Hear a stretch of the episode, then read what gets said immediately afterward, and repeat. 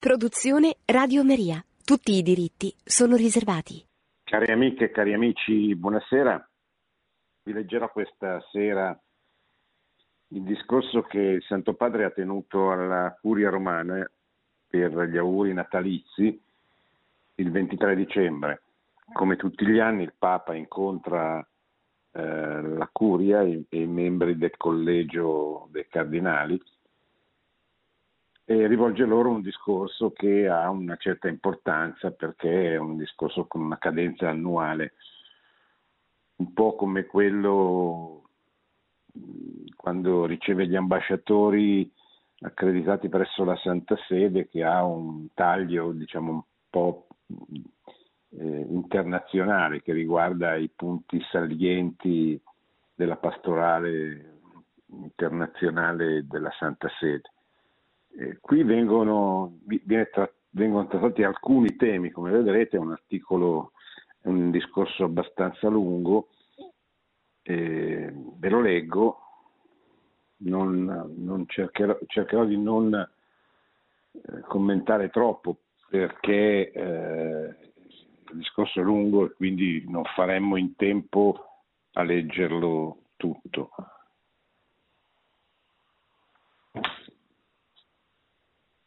Il mistero del Natale è il mistero di Dio che viene nel mondo attraverso la via dell'umiltà. Si è fatto carne. Questo tempo sembra avere dimenticato l'umiltà, cioè il nostro tempo, la nostra epoca, o pare l'abbia semplicemente relegata a una forma di moralismo, svuotandola della dirompente forza di cui è dotata. Moralismo nel senso che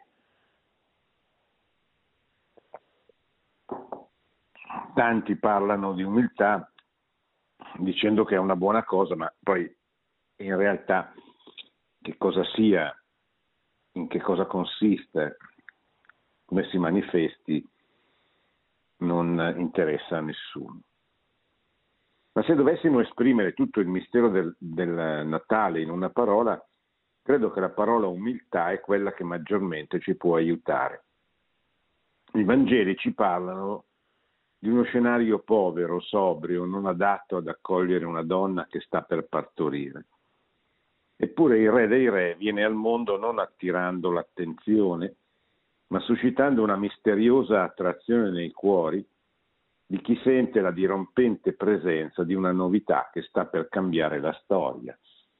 Se facciamo come invita a fare Sant'Ignazio di Loyola, la composizione di luogo sulla scena che contempliamo nel terzo mistero gaudioso, cioè la nascita di Gesù, vediamo che eh, il figlio di Dio non nasce in un contesto di effetti speciali, diremmo, usando il termine dei, della cinematografia contemporanea ma molto semplicemente nasce in, una, in un contesto molto sobrio, molto anche difficile. Immaginatevi una donna, pur di un'altra epoca, che non trova posto in albergo, che nasce, che partorisce il suo figlio in una stalla eh, e che attira le persone che, che andranno a, a onorare, diciamo così, ad adorare, nel caso dei magi e dei pastori, questa, sta, questa, questa nascita,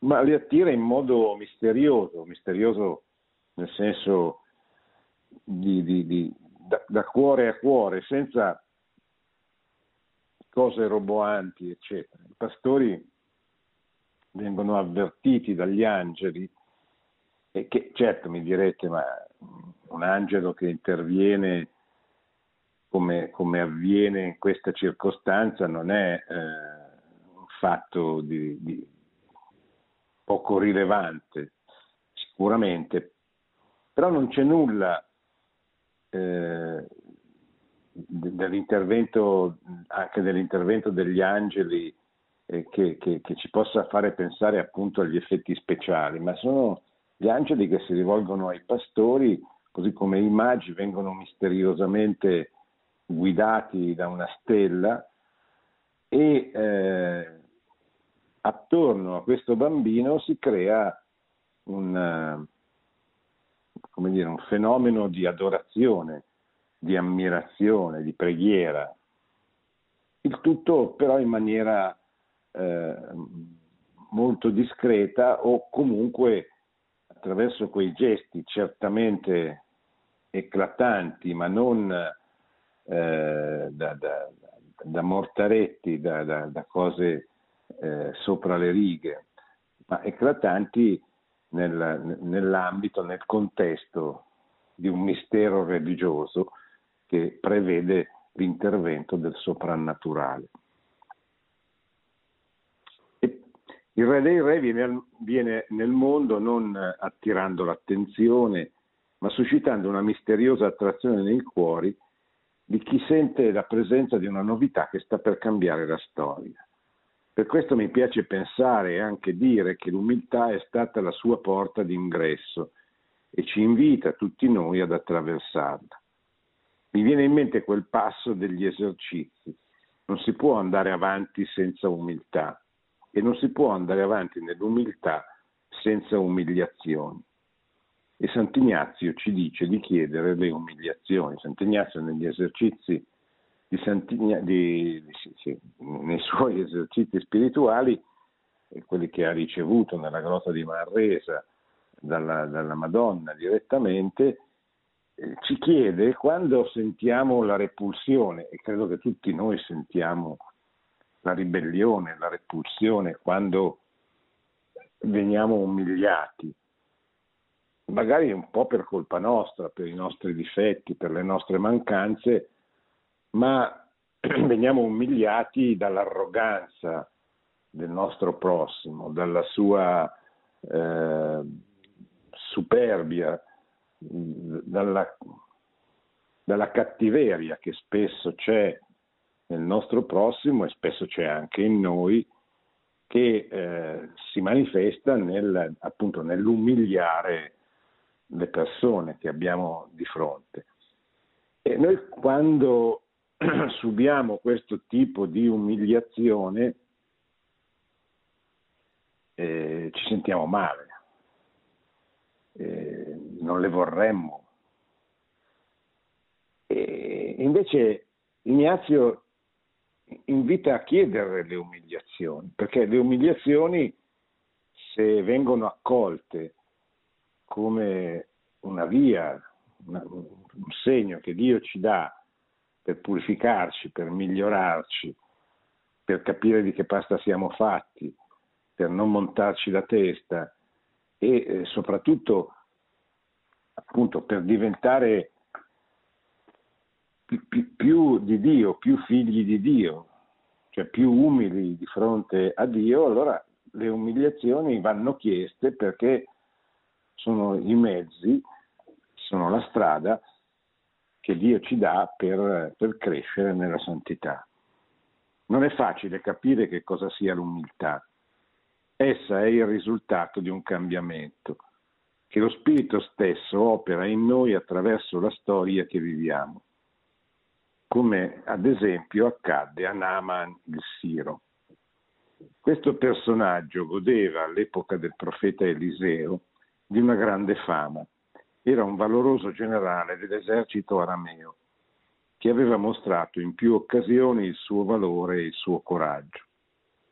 Ma insieme con la fama, la forza, la stima, gli onori, la gloria, quest'uomo è costretto a convivere con un dramma terribile. È lebroso. La sua armatura, quella stessa che gli procura fama, in realtà copre un'umanità fragile, ferita, malata. Questa contraddizione spesso la ritroviamo nelle nostre vite. A volte i grandi doni sono l'armatura per coprire grandi fragilità. Naaman comprende una verità fondamentale. Non si può passare la vita nascondendosi dietro, dietro un'armatura, un ruolo, un riconoscimento sociale. Alla fine fa male. Arriva il momento nell'esistenza di ognuno in cui si ha il desiderio di non vivere più dietro il rivestimento della gloria di questo mondo, ma nella pienezza di una vita sincera, senza più bisogno di armature e di maschere. Questo desiderio spinge il valoroso generale Naaman a mettersi in cammino alla ricerca di qualcuno che possa aiutarlo e lo fa a partire dal suggerimento di una schiava, una ebrea prigioniera di guerra che racconta di un Dio che è capace di guarire simili contraddizioni. Fatto rifornimento di argento e oro, Naaman si mette in viaggio e giunge così dinanzi al profeta Eliseo. Questi chiede a Naaman come unica condizione per la sua guarigione il semplice gesto di spogliarsi e lavarsi sette volte nel fiume Giordano. Niente fama, niente onore, oro argento. La grazia che salva è gratuita, non è riducibile al prezzo delle cose di questo mondo. Naman resiste a questa richiesta, gli sembra troppo banale, troppo semplice, troppo accessibile. Sembra che la forza della semplicità non avesse spazio nel suo immaginario. Ma le parole dei suoi servi lo fanno ricredere. Se il profeta ti avesse ordinato una cosa difficile, tu non l'avresti fatta? quanto più ora che egli ti ha detto lavati e sarai guarito. È una citazione dalla... Stiamo leggendo la, la cronaca della seconda lettera dei re, della seconda lettera ai re, in cui viene descritto questo episodio di questo generale Naman. Naman si arrende e con un gesto di umiltà scende toglie la, scende, cioè va in riva al fiume, il fiume Giordano, toglie la sua armatura, si cala nelle acque del Giordano e, citazione, la sua carne tornò come la carne di un bambino, egli era guarito. Seconda lettera ai re 5.14. La lezione è grande. L'umiltà di mettere a nudo la propria umanità, secondo la parola del Signore, ottiene a Naaman la guarigione. La storia di Naman ci ricorda che il Natale è un tempo in cui ognuno di noi deve avere il coraggio di togliersi la propria armatura, di dismettere i panni del proprio ruolo, del riconoscimento sociale, del luccichio della gloria di questo mondo e assumere la sua stessa umiltà. Possiamo farlo a partire da un esempio più forte, più convincente, più autorevole, quello del figlio di Dio che non si sottrae all'umiltà di scendere nella storia facendosi uomo, facendosi bambino, fragile, avvolto in fasce e adagiato in una mangiatoia. Tolte le nostre vesti, le nostre prerogative, i ruoli, i titoli, siamo tutti dei lebrosi, tutti noi bisognosi di essere guarito bisognosi di essere guariti. Il Natale è la memoria viva di questa consapevolezza e ci aiuta a capirla più profondamente. L'umiltà è una virtù molto difficile perché eh, il Papa qui sta introducendo quello che è un po' uno dei suoi temi fondamentali del pontificato, no? la mondanità spirituale, che ritiene essere il peccato più grande che incomba nella vita di un uomo. La mondanità spirituale che cos'è? È eh, quel vizio che consiste nell'attaccarsi a quello che si è dal punto di vista del mondo.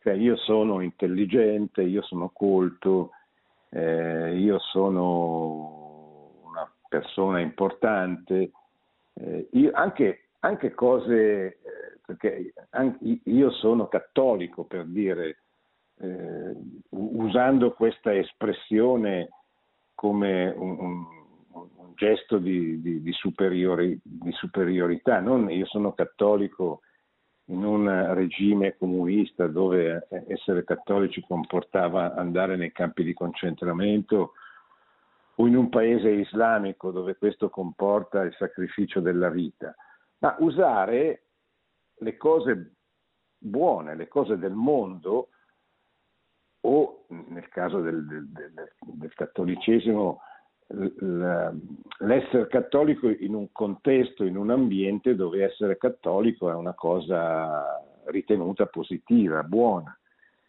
Cioè l'usare i doni che Dio ci ha fatto, il dono della fede che ci fa essere cattolici ce l'ha dato Dio, non è che è merito nostro.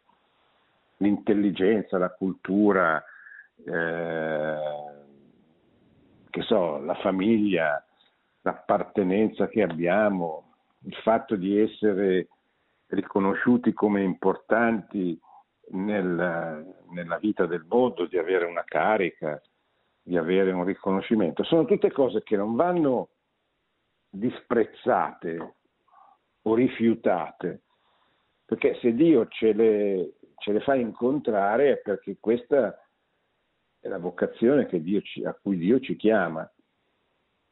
Ma è qui eh, avviene la cosa difficile. E quando queste cose vengono usate da noi come eh, la corazza che copre la lebbra del, del generale Naman. Cioè io mi identifico non nell'essere una creatura di Dio, un suo eh, un suo servo inutile, come ci, ci dice la Bibbia, come ci dicono i Vangeli, ma mi, mi, identifico come un servitore importante di Dio. Vi ricordate nel Vangelo la preghiera del, del fariseo che si mette in mostra, dice io ti ringrazio perché non sono come eh, quel povero eh, che prega in fondo alla chiesa eh, umiliandosi. E, e invece è, è, è, il povero che prega in fondo alla Chiesa umiliandosi, dicendo io non sono degno, Signore, di stare al tuo cospetto, che non eh, compie il peccato della mondanità spirituale. La mondanità spirituale è quel vizio per cui il mondo nelle sue accezioni positive, no? non quelle negative, nelle sue accezioni positive viene usato da una persona come appunto l'armatura di, di Naman. E tanto più è positivo, è bello, è buono, è, bu- è bella e buona la virtù di cui la creatura si impadronisce, tanto più il peccato di, eh, di mondanità spirituale è eh, pericoloso e fa del male. No? La mondanità spirituale è una, eh, diciamo così, è una, è una dottrina di ascetica e di mistica mh, mm, che è stata coniata, diciamo così, è stata valorizzata, approfondita da alcuni autori di vita spirituale, della vita spirituale che il Papa conosce e che ha fatto propri, magari ne parleremo in una delle prossime trasmissioni.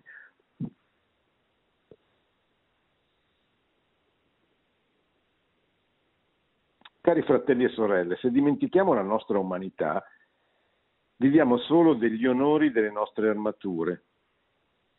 Ma Gesù ci ricorda una verità scomoda e spiazzante. A cosa serve guadagnare il mondo intero se poi perdi te stesso?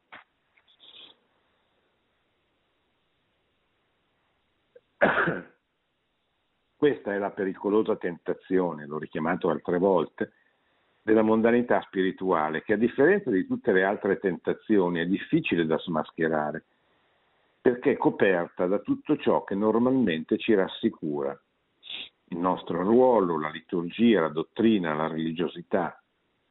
Scrivevo nell'esortazione apostolica Evangeli Gaudium, in questo contesto si alimenta la vanagloria di coloro che si accontentano di avere qualche potere e preferiscono essere generali di eserciti sconfitti piuttosto che semplici soldati di uno squadrone che continua a combattere.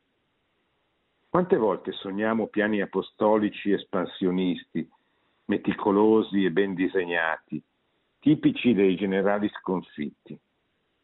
Così neghiamo la nostra storia di Chiesa, che è gloriosa in quanto storia di sacrifici, di speranza, di lotta quotidiana, di vita consumata nel servizio, di costanza nel lavoro faticoso, perché ogni lavoro è sudore della nostra fronte.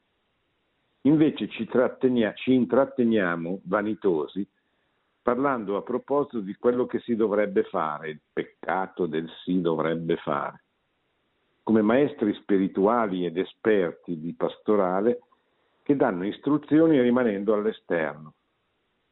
Coltiviamo la nostra immaginazione senza limiti e perdiamo il contatto con la realtà sofferta del nostro popolo fedele.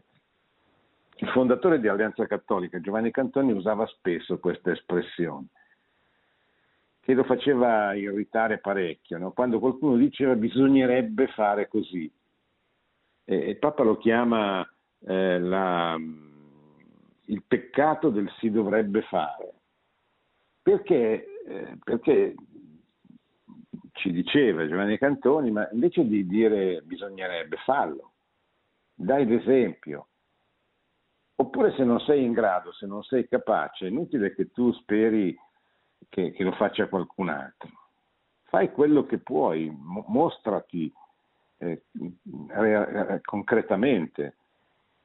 Il sì dovrebbe fare è un modo così di riempirsi la bocca, di dire delle cose belle, vere, ma, ma, che poi nessuno mette in pratica. No? Allora, eh, dice Papa, ma invece di fare grandi piani strategici, no? come i famosi piani pastorali che assomigliano un po' ai, ai piani quinquennali dell'economia sovietica, no? dove vengono programmati i successi dei prossimi cinque anni, eccetera.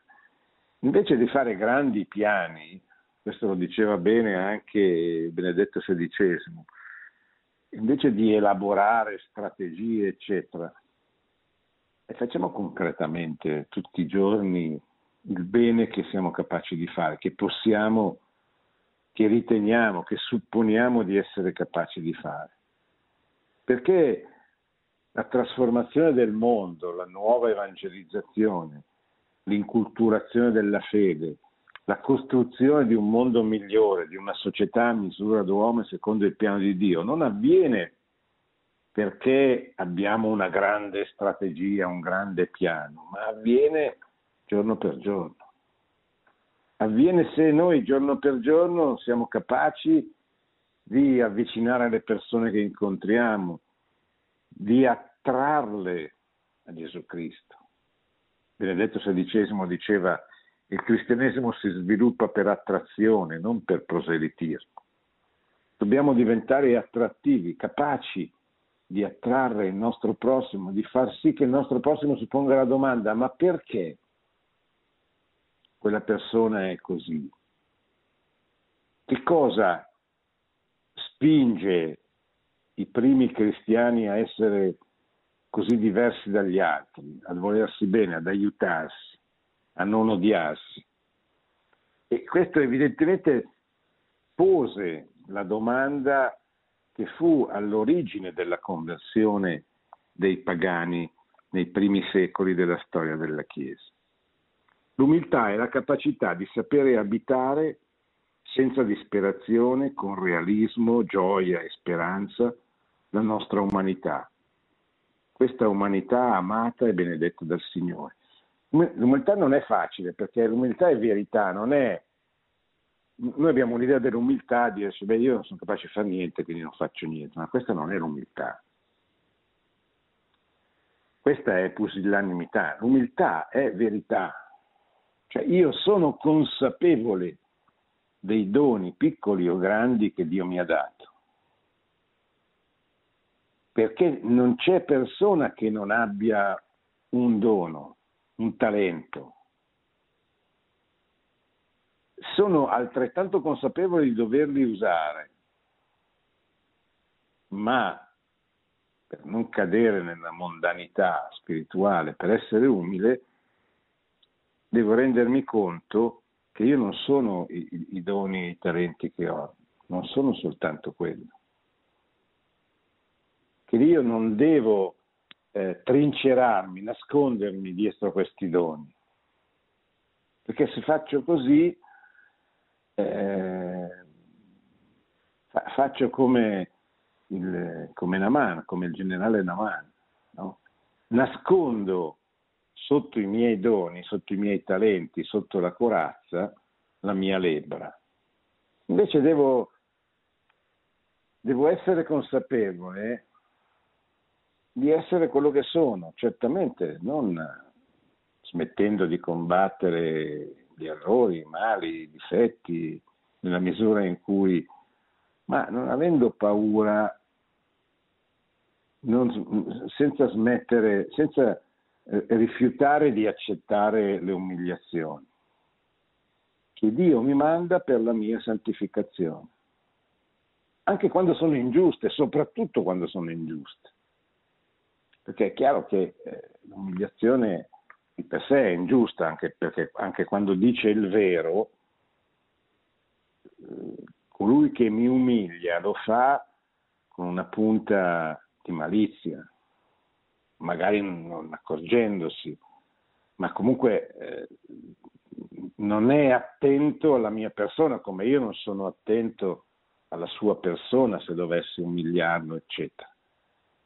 Cioè, non è una buona cosa, non è un invito ad auspicare il peccato di chi, di chi, di chi umilia il prossimo.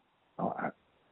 Però quando, questo, quando Dio permette che questo accada, io devo riuscire a, a imparare ad accettare questo, perché questo mi trasforma, mi fa diventare quello che sono veramente servo inutile, pieno di, di difetti e di peccati, ma proprio per questo bisognoso e volenteroso di seguire il Signore.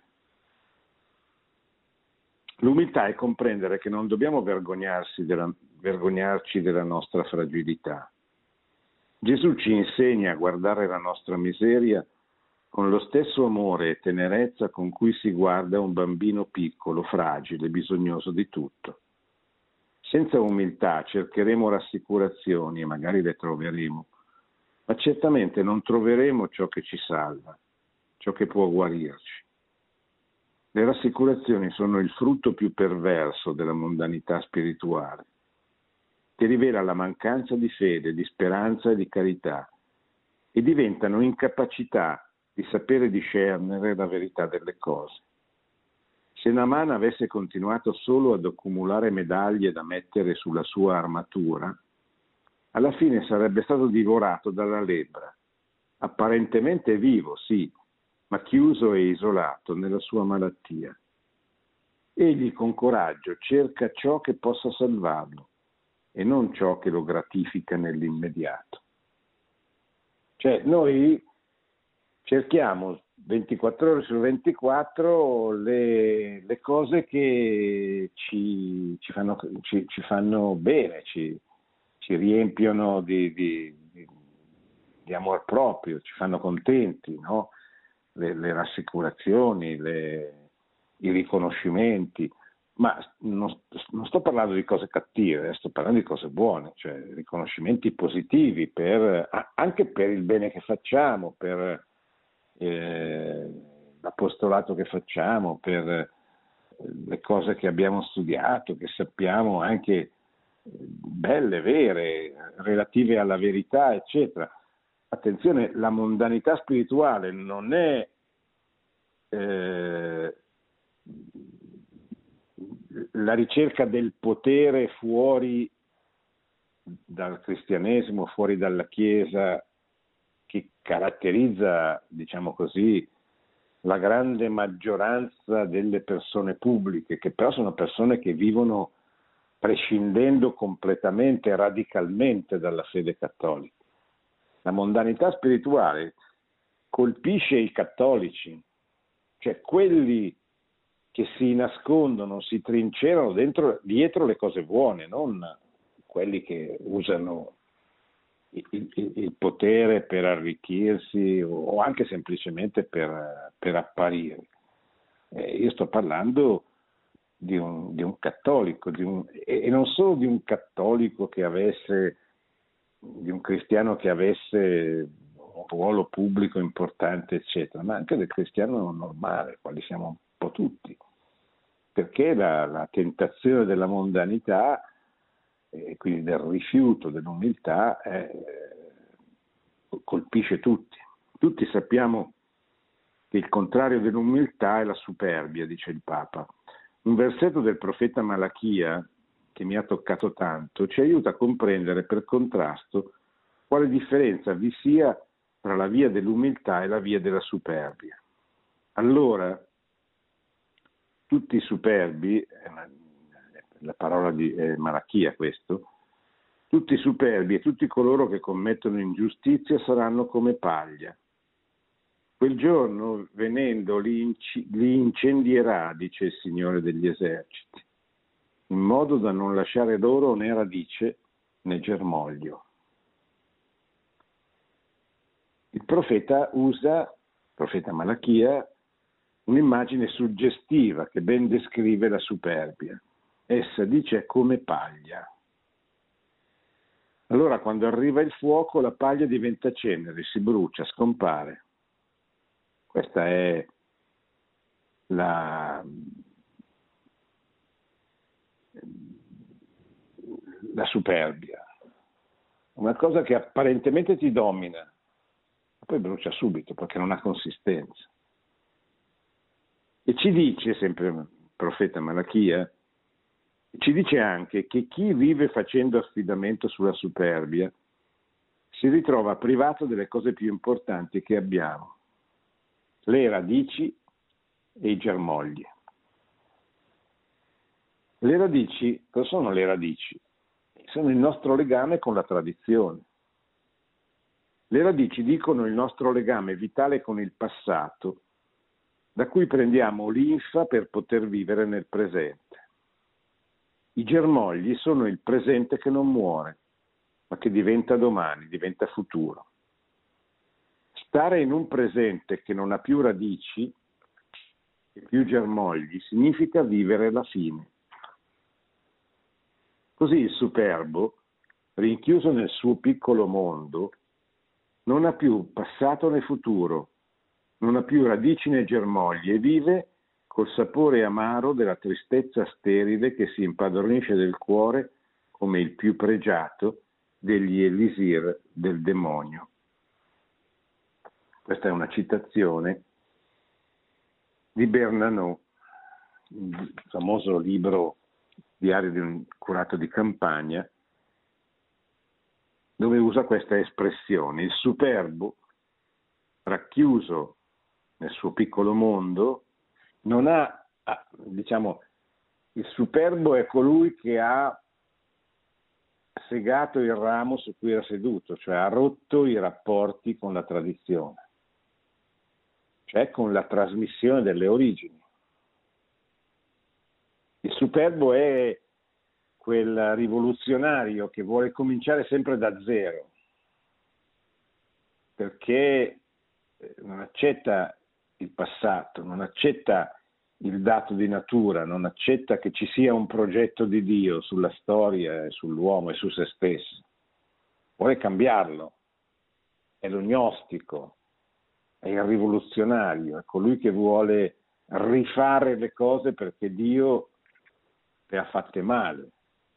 È colui che rifiuta di essere maschio o femmina, ideologia gender perché rifiuta la realtà, rifiuta la natura, crede che sia possibile cambiarla radicalmente, cambiare quello che ha trovato, perché non, non riesce ad accettare, questo è il, è il succo dell'ideologia, che ci sia qualcosa che non sia determinata dalla, dalla sua volontà non riesce ad accettare che ci sia qualcosa che non dipende da sé, dalla sua volontà. L'umile invece vive costantemente guidato da due verbi, ricordare le radici e generare frutto, generare frutto dalle radici e, dai, e dei, dalle radici e generare dei germogli. E così vive la gioiosa apertura della fecondità. Solo colui che è legato alla tradizione è fecondo, perché è l'unico che ha qualcosa da trasmettere. No? Il rivoluzionario, colui che vuole sempre partire da zero, come il diavolo, è infecondo, è un eunuco. Può solo cercare di distruggere nella misura in, chi, in cui Dio glielo permette, ma non può costruire. Il diavolo non può costruire, può solo distruggere, può solo cercare di distruggere. Ricordare significa etimologicamente riportare il cuore, riportare al cuore, ricordare. La vitale memoria che abbiamo della tradizione, delle radici, non è culto del passato, ma gesto interiore attraverso il quale riportiamo al cuore costantemente ciò che ci ha preceduti, ciò che ha attraversato la nostra storia, ciò che ci ha condotti fin qui. Ricordare non è ripetere, ma fare tesoro, ravvivare e, con gratitudine, lasciare che la forza dello Spirito Santo faccia ardere il nostro cuore, come ai primi discepoli. Ma affinché il ricordare non diventi una prigione del passato, abbiamo bisogno di un altro verbo, generare. L'umile, l'uomo umile, la donna umile, ha a cuore anche il futuro, non solo il passato, perché sa guardare avanti, sa guardare i germogli, con la memoria carica di gratitudine. L'umiltà genera, invita e spinge verso ciò che non si conosce.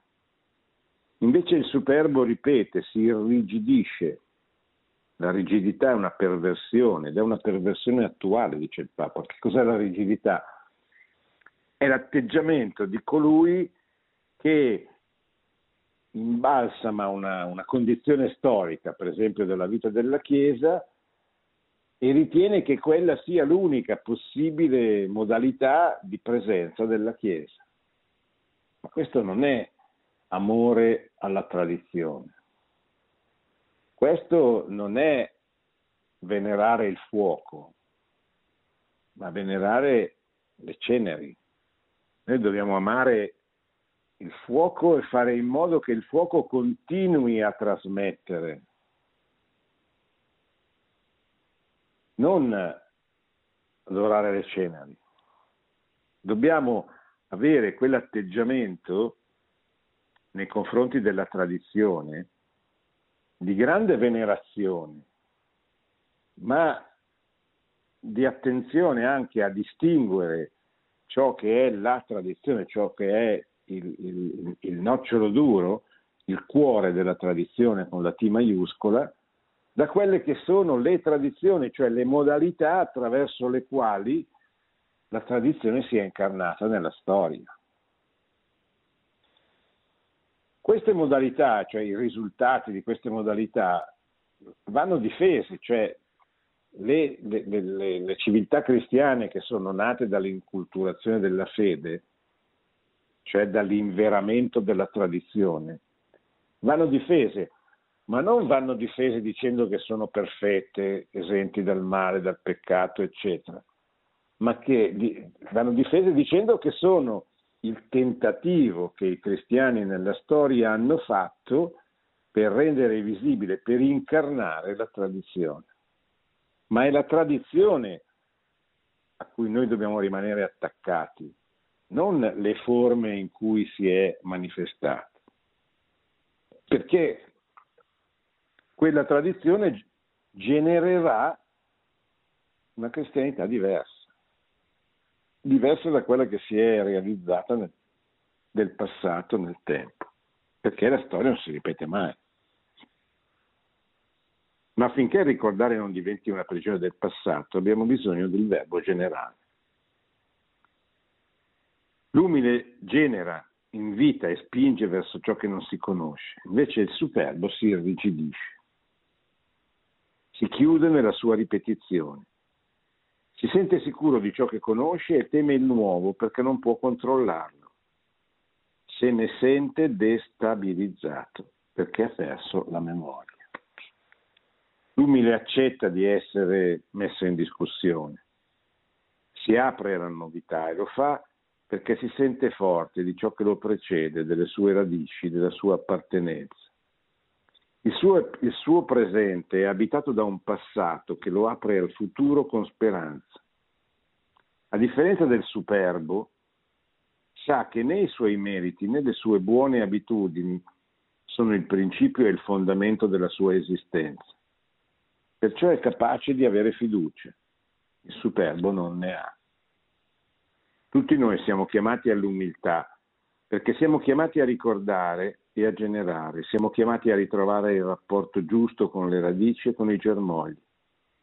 Senza di essi siamo ammalati e destinati a scomparire.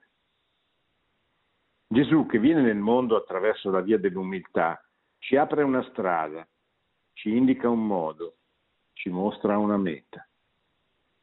Cari fratelli e sorelle, se è vero che senza umiltà non si può incontrare Dio e non si può fare esperienza di salvezza, è altrettanto vero che senza umiltà non si può incontrare nemmeno il prossimo, il fratello o la sorella che vivono accanto. Lo scorso 17 ottobre abbiamo dato inizio al percorso sinodale che ci, verrà, che ci vedrà impegnati per i prossimi due anni. Anche in questo caso solo l'umiltà può metterci nella condizione giusta per poterci incontrare e ascoltare, per dialogare e discernere, per pregare insieme, come indicava il cardinale Decano, che è quello che ha, verosimilmente io non l'ho letta, ma ha introdotto questa, questo discorso del Papa. Se ognuno rimane chiuso nelle proprie convinzioni, nel proprio vissuto, nel guscio del suo solo sentire e pensare, è difficile fare spazio a quell'esperienza dello Spirito che, come dice l'Apostolo, è legata alla convinzione che siamo tutti figli di un solo Dio, Padre di tutti, che è al di sopra di tutti, agisce per mezzo di tutti ed è presente in tutti. È la lettera agli Efesini di Paolo. Tutti non è una parola fraintendibile. Il clericalismo, che come tentazione perversa serpeggia quotidianamente in mezzo a noi, ci fa pensare sempre a un Dio che parla solo ad alcuni, mentre gli altri devono solo ascoltare ed eseguire. Il clericalismo è il ritenere che la Chiesa siano i preti, punto e basta, magari neanche i preti, i vescovi. Ma come insiste spesso il Papa, la Chiesa è il popolo di Dio e nel popolo di Dio ci sono dentro i sacerdoti, i vescovi, i laici, i laici religiosi, i, preti secolari, i laici consacrati, i laici sposati, eccetera. Questo è il popolo, che non è una, una massa, una realtà uniforme, ma è una realtà che funziona nella misura in cui è gerarchica cioè, si sa chi fa che cosa, chi comanda, chi trasmette, chi obbedisce e, e i laici hanno un ruolo importantissimo dentro questa, questa comunità, dentro questa nozione di popolo. Il clericalismo è il pensare che, che soltanto i preti abbiano dei privilegi e, e rappresentino effettivamente la Chiesa. Ora, la sinodalità è uno stile a cui dobbiamo convertirci, innanzitutto noi che siamo qui e che viviamo l'esperienza del servizio alla Chiesa universale attraverso il lavoro nella curia romana. Cos'è la curia? Beh, la curia è l'insieme delle persone che aiutano il, il capo, in questo caso il Papa, nello svolgimento delle sue funzioni, oppure a livello diocesano vescovo. La curia è un po' per chi ha fatto il militare la fureria, cioè quell'insieme di collaboratori che servono a collegare il vertice con la base di un'istituzione. In questo caso della Chiesa, della Chiesa universale, della Chiesa cattolica universale. E la curia, non dimentichiamo, non è solo uno strumento logistico e burocratico per le necessità della Chiesa universale, ma è il primo organismo chiamato alla testimonianza e proprio per questo acquista sempre più autorevolezza ed efficacia quando assume in prima persona le sfide della conversione sinodale alla quale anch'essa è chiamata.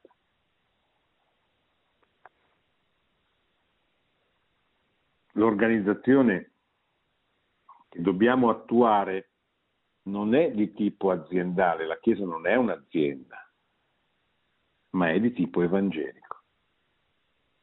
Per questo, se la parola di Dio ricorda al mondo intero il valore della povertà, noi, membri della curia, per primi dobbiamo impegnarci in una conversione alla sobrietà. Se il Vangelo annuncia la giustizia, noi per primi dobbiamo cercare di vivere con trasparenza, senza favoritismi e senza cordate. Se la Chiesa percorre la via della sinodalità, noi per primi dobbiamo convertirci a uno stile diverso di lavoro, di collaborazione, di comunione.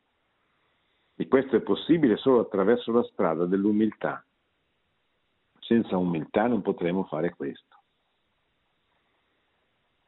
Durante l'apertura dell'assemblea sinodale ho usato, quando ha annunciato questa cosa che impegnerà la Chiesa per i prossimi due anni, il Papa ha parlato di tre, di tre i tre punti, che adesso accenno soltanto perché così lascio un po' di spazio alle domande, che sono la eh,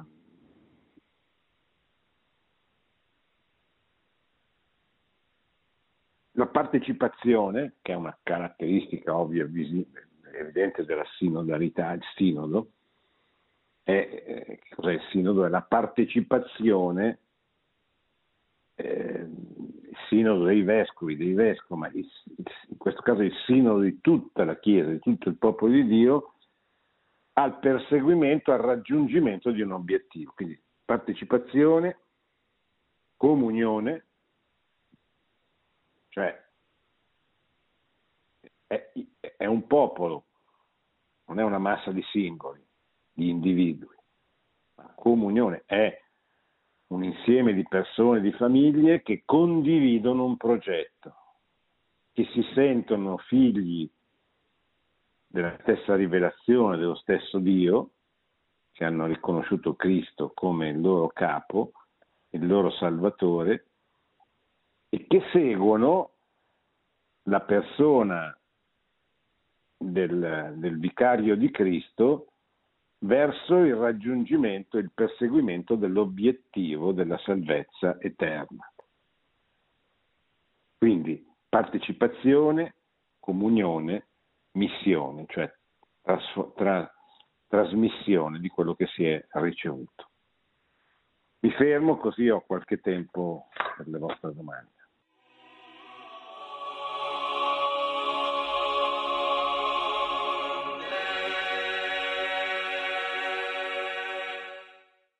Pronto? Eh, pronto? Sì, pronto? buonasera.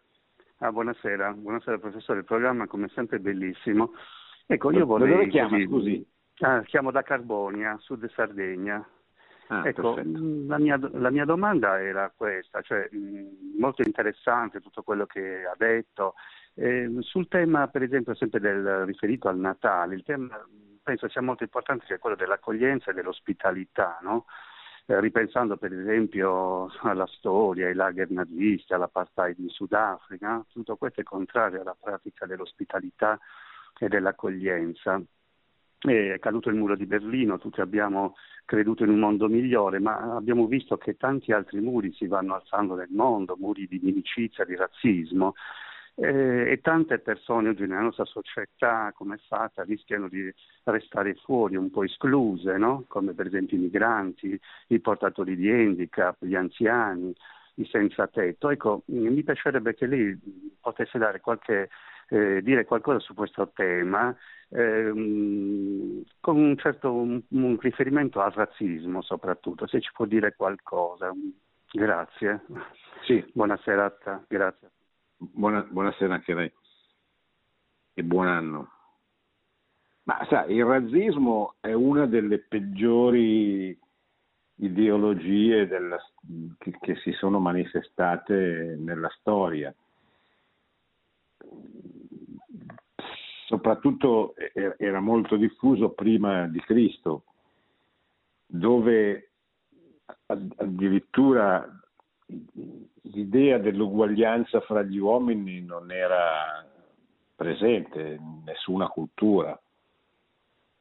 Cioè tutte le culture prima di Cristo erano concepite noi e loro, cioè noi appartenenti a, al nostro popolo e gli altri visti come nemici sostanzialmente da, da sottomettere o al massimo fare delle, delle tregue, delle paci che, che, erano delle tregue, eccetera. La, la, la, straordinaria portata anche culturale e politica del messaggio di Cristo è che ogni uomo è portatore degli stessi diritti di tutti gli altri uomini perché glieli ha dati Dio, non perché gli vengono riconosciuti da un'autorità. Cioè non è che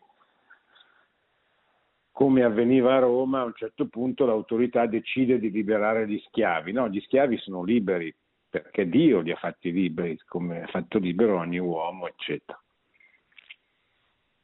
Ecco, il razzismo prevede che ci sia qualcheduno che è più, che è più libero degli altri e che vuole dominare gli altri. E questo soprattutto dopo Cristo, dopo il messaggio di Cristo, è veramente eh, un grosso problema anticristiano, cioè proprio è, è, è, rifiu- è uno dei rifiuti più radicali del, del cristianesimo, della rivelazione cristiana.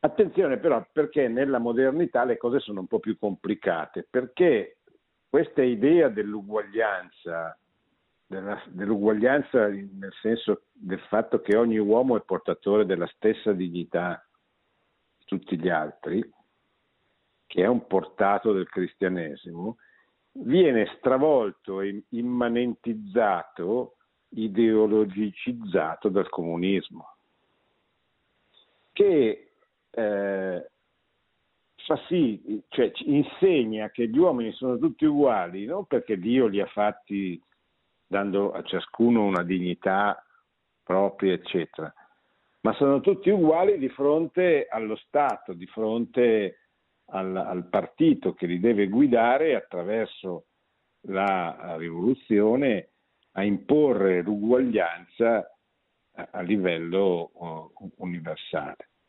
E il, il, socialismo, il comunismo nega una, una, una, una, realtà che dobbiamo sempre tenere presente quando parliamo dell'uguaglianza, che ogni uomo è diverso da, da tutti gli altri, è uguale e diverso, uguale perché ha la stessa dignità che gli viene data da Dio, ma diverso perché ciascuno è unico e irripetibile.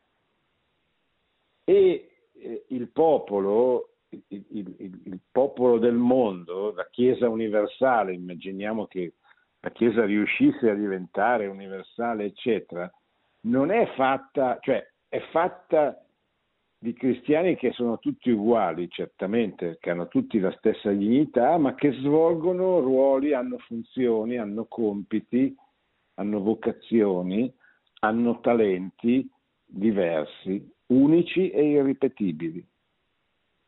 Non so se mi sono spiegato, perché oggi è importante, oggi, soprattutto ieri, nel secolo scorso, era importante difendere la diversità. Oggi è importante difendere la diversità di natura, perché per esempio la già citata un'ideologia gender vuole negare questo, vuole negare il fatto che gli uomini che sono stati creati maschio e femmina da Dio. Ma allora lì c'è la radice della discriminazione? No, perché Dio ha voluto che l'uomo e la donna avessero la stessa dignità, ma che, siano, ma che si, ha voluto anche che fossero diversi perché è dalla loro diversità che nasce la comunione. La comunione presuppone la differenza, cioè l'insieme di due cose diverse crea una, l'insieme di tante cose diverse crea una comunità. L'insieme della diversità di un uomo e di una donna crea la comunione matrimoniale. Questo va difeso. Per cui uguaglianza e differenza. Non solo uguaglianza, non solo differenza. Così come le differenze fra i popoli esistono e sono benedette, sono volute da Dio. Naturalmente differenza non vuol dire sopraffazione. Il fatto di avere caratteristiche culturali, sociali, etniche diverse non significa che ci si debba opprimere, significa che si debbano mettere in comune i, i talenti diversi che abbiamo. Purtroppo dentro tutto questo, questo problema c'è il peccato originale. Il peccato originale rende complicata la realizzazione di questa, questa comunione. Bene, siamo arrivati alla fine, vi prego di, di, di riflettere molto su questa domanda che mi è stata fatta e su quello che ci sta dietro, cioè il fatto che eh, l'uguaglianza e la differenza. Gli uomini sono uguali e diversi e non è una contraddizione, è una caratteristica della natura umana, di come Dio ha voluto che gli uomini fossero. L'unicità, l'irripetibilità di ogni persona. E perché? Perché tutto eh, perché sono proprio le, le, ideologie che negano alcune esasperando la differenza, altre esasperando l'uguaglianza, ma tutte andando contro la, la realtà, la verità del progetto di Dio. È importante riflettere su questo per stare attenti di non lasciarsi, eh, diciamo così, sedurre dalle ideologie. Grazie, buona domenica, buona festa dell'Epifania, buona settimana a tutti. Produzione Radio Maria. Tutti i diritti sono riservati.